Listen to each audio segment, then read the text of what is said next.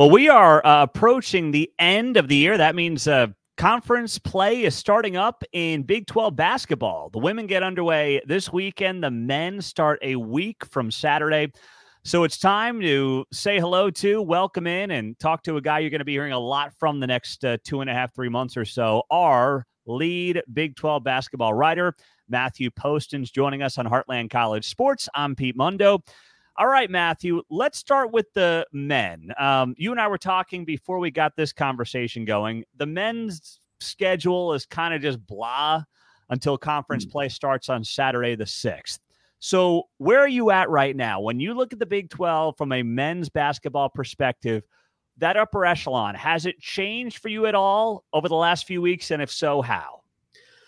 I don't think it's really changed that much. I mean, you have really half a dozen teams that I feel like are kind of on that top tier as far as the conference goes, with I think probably Kansas and Houston being a notch above the rest of them, which would be Baylor, BYU, Texas, and Oklahoma.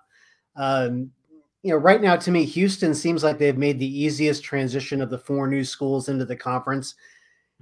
People kind of forget that they were in the final four with Baylor and Gonzaga and UCLA a couple of years ago. So they've been kind of built for this the last mm-hmm. couple of years. And they're already playing defense like a Big 12 school. So I think their transition into Big 12 play is going to be the easiest of the four. But again, they haven't played a full high major conference schedule like Kansas and Texas and Oklahoma have. So that's going to be the big adjustment for them. As far as, you know, as far as Kansas goes, they've played the traditional Kansas schedule where they play several ranked and or quad one teams. But the interesting part of it is Houston actually has more quad one victories than Kansas right now, four to three. That's not a big difference, but I don't think there's a big difference between those two teams right now. And I think once they finally get the opportunity to play one another uh, in Big 12 play, I think we're really going to find out you know just how good Houston is and just how Kansas how good Kansas is. Well, you know, I'm glad you brought that up about Houston. And we've talked about this before. One of the reasons I want no part of Gonzaga in the Big 12 is because I don't think Gonzaga's Gonzaga in the Big 12. I think in the Big 12, if there's 18 conference games, Gonzaga goes 11 and 7, 12 and 6. They're not a top three seed. They're not a, you know, as likely to be an Elite Eight Final Four team. So I don't think Gonzaga's Gonzaga. Houston, I agree with you. I mean, I think they're well prepared for the Big 12, but you're right in saying, hey, it's one thing to be able to beat Kansas. It's another thing to have a two month slog of going to Lawrence on a big Monday, coming home for a Saturday game against Baylor, turning around Tuesday and going to Manhattan. I mean, th- that is much different from a tough game here or there, like Houston might have dealt with in the AAC. So, how do you think Kelvin Sampson's scheduled to handle that and prepared to handle that? Well, I think he's scheduled in a way where he could get some quality quad one games, but like everybody else in the Big 12, he gets his what I, like to call them happy meal games where yeah. they get a lot of points and everybody feels good about themselves afterward. He referenced this at Big 12 Media Day. He said, you know, there would be years he would look at the American Athletic Conference schedule and go, okay, there's a night where if we don't play our best, we're okay. Yeah. He said he'd look at the Big 12 schedule and said, there's no night like that in the Big 12. And you and I know this from having been around the conference for a while now. There are no easy nights in this league, no matter whether you're playing the top team or the bottom team in the conference. He knows that going in. So I think he modulated his schedule in a way where he could get his team some quality tests from uh, you know schools at the high major level or the mid major level, but also you know got some games in where he could work with rotations. You know, games where he knew he would probably end up winning, but work with his rotations, figure out which eight or nine guys are going to be the guys that are going to help him get through that rigor of conference play. Because you're right, it's incredibly rigorous. It's 18 games in basically a 10 week period.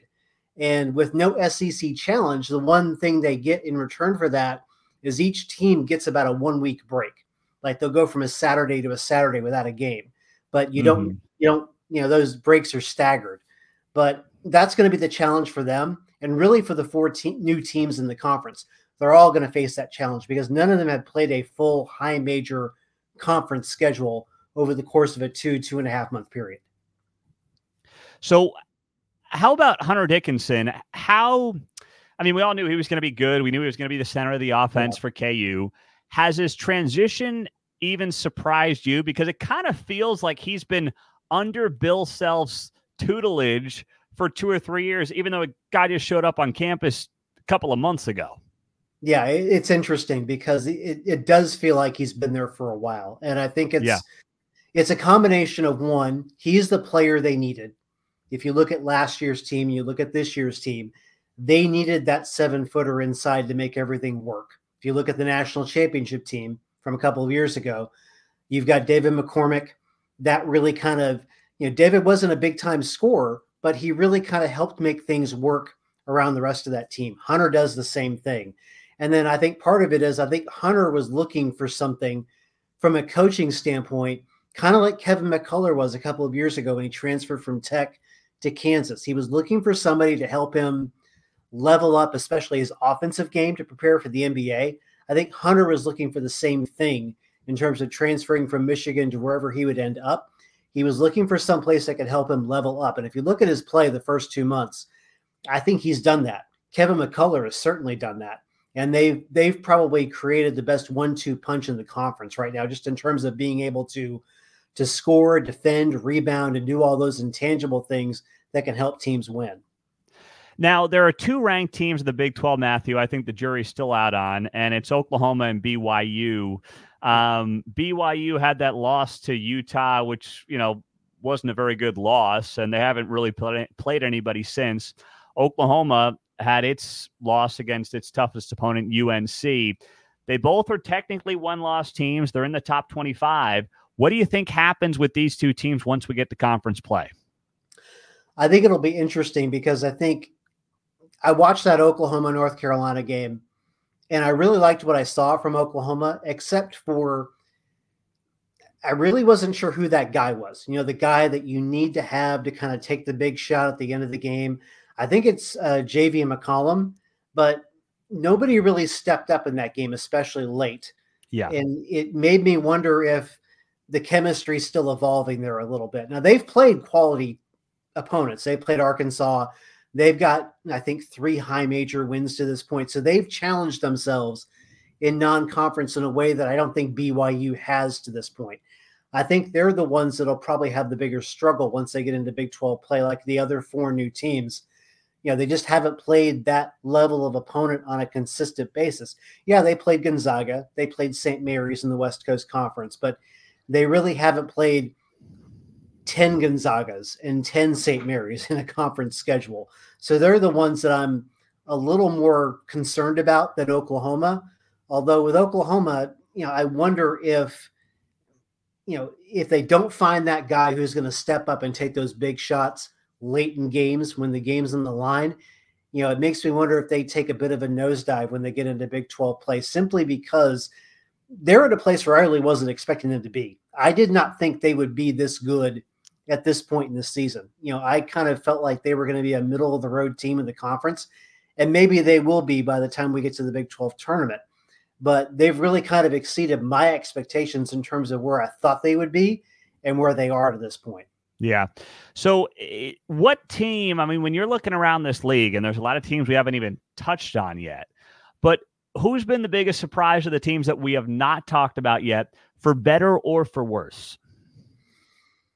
Oh, that's interesting because um, I think for for worse, you know, worse is a, a relative term in this yeah. conference because there's only one team yes. that's under 500 and it's the team that I expected, which is West Virginia, and that's just because they've had so many issues off the court with transfers and and and players like that. If there's one team that has probably fallen a bit below expectations, I would suppose it's probably Kansas State.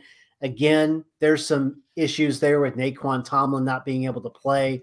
They lose Quest Glover for six weeks due to an injury. He's coming back for their game against Chicago State in January. So they'll be as close to full strength as they they can be going into conference play. So I still think they can be competitive in conference even without Nae'Qwan Tomlin. But you know, relative to where I expected them to be, they're probably they're probably the team that's fallen uh, below those expectations. And yet Kansas State's nine and three.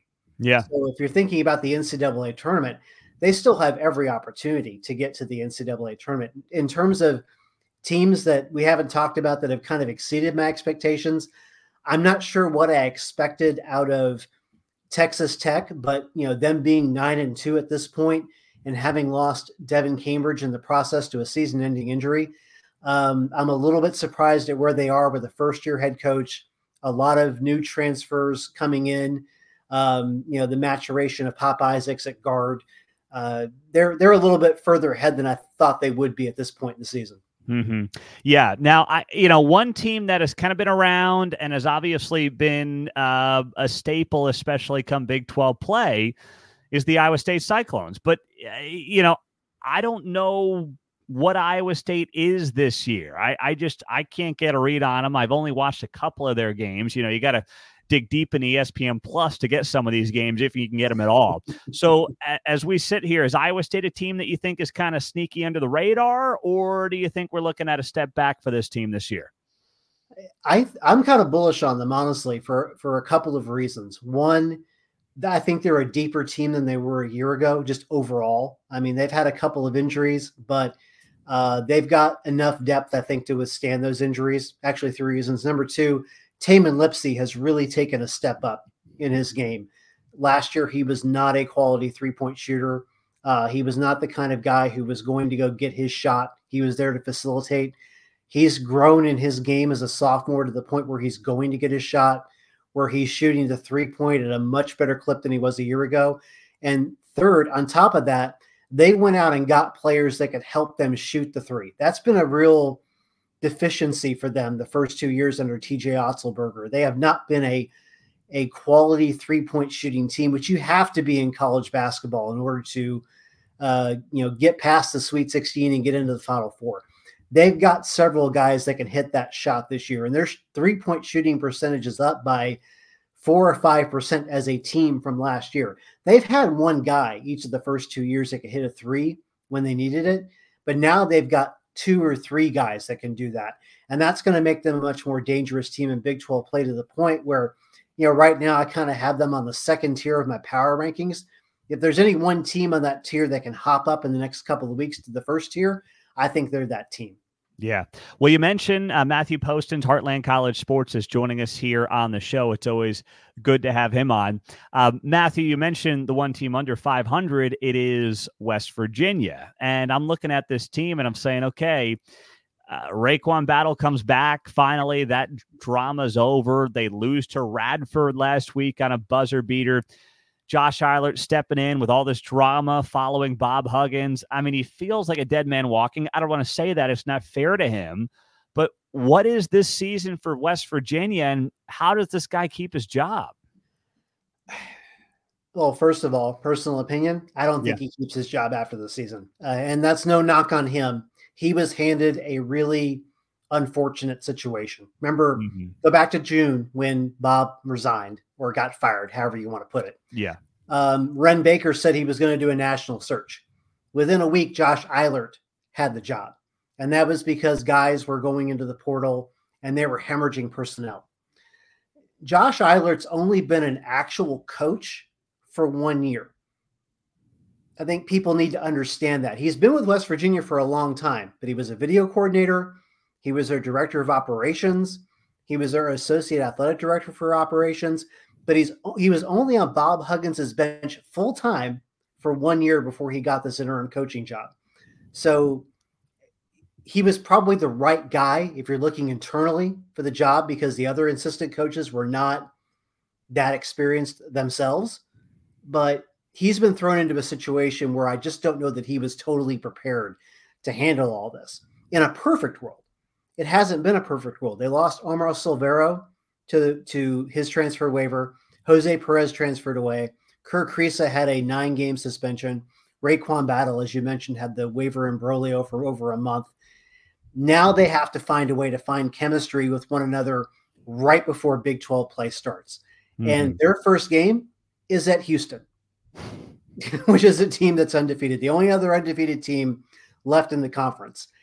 I, I, I just don't know. You know, my read on this team right now is they've got a lot of talent, but they haven't played together enough for me to really believe that they can be any better than a 500 team in conference play, which, mm-hmm. if they are, maybe that gets them in the NIT. Because remember, the first two teams in net rating that don't go to the NCAA tournament out of this conference go to the NIT automatically.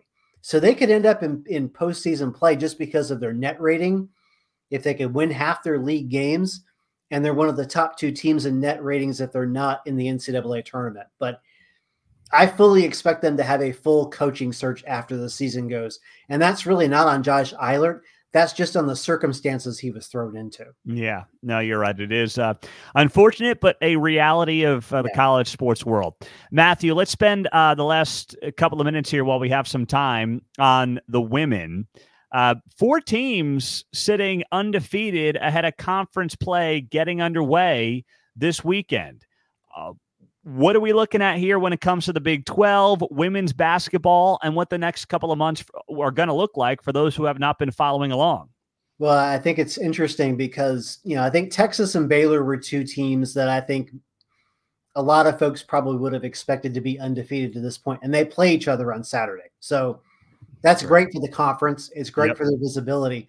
But TCU plays BYU on Saturday. TCU is undefeated with a first year head coach BYU comes in. I think that's a really interesting game because both of those teams are looking to make a statement their first league game of the season. And then West Virginia, the other undefeated team, they're going to Kansas. Uh, and Kansas is a team that has struggled a little bit, but they've also played probably the toughest schedule of any Big 12 team in non conference. Uh, that game's also interesting because uh, Brandon Schneider, who's the Kansas coach, and Mark Kellogg, who was the West Virginia coach, they coached against one another in the 2010 Division II National Championship game. Uh, Kellogg was at Fort Lewis. Schneider was at Emporia State. Uh, Schneider's Emporia State Hornets won that game. Schneider got the job at Stephen F. Austin, which is where I'm at tonight. I'm in Nacogdoches, Texas. After Schneider took the job at Kansas, Kellogg su- succeeded him and then took the job mm-hmm. at West mm-hmm. Virginia. So they know each other very well, and their teams very, play very similar styles.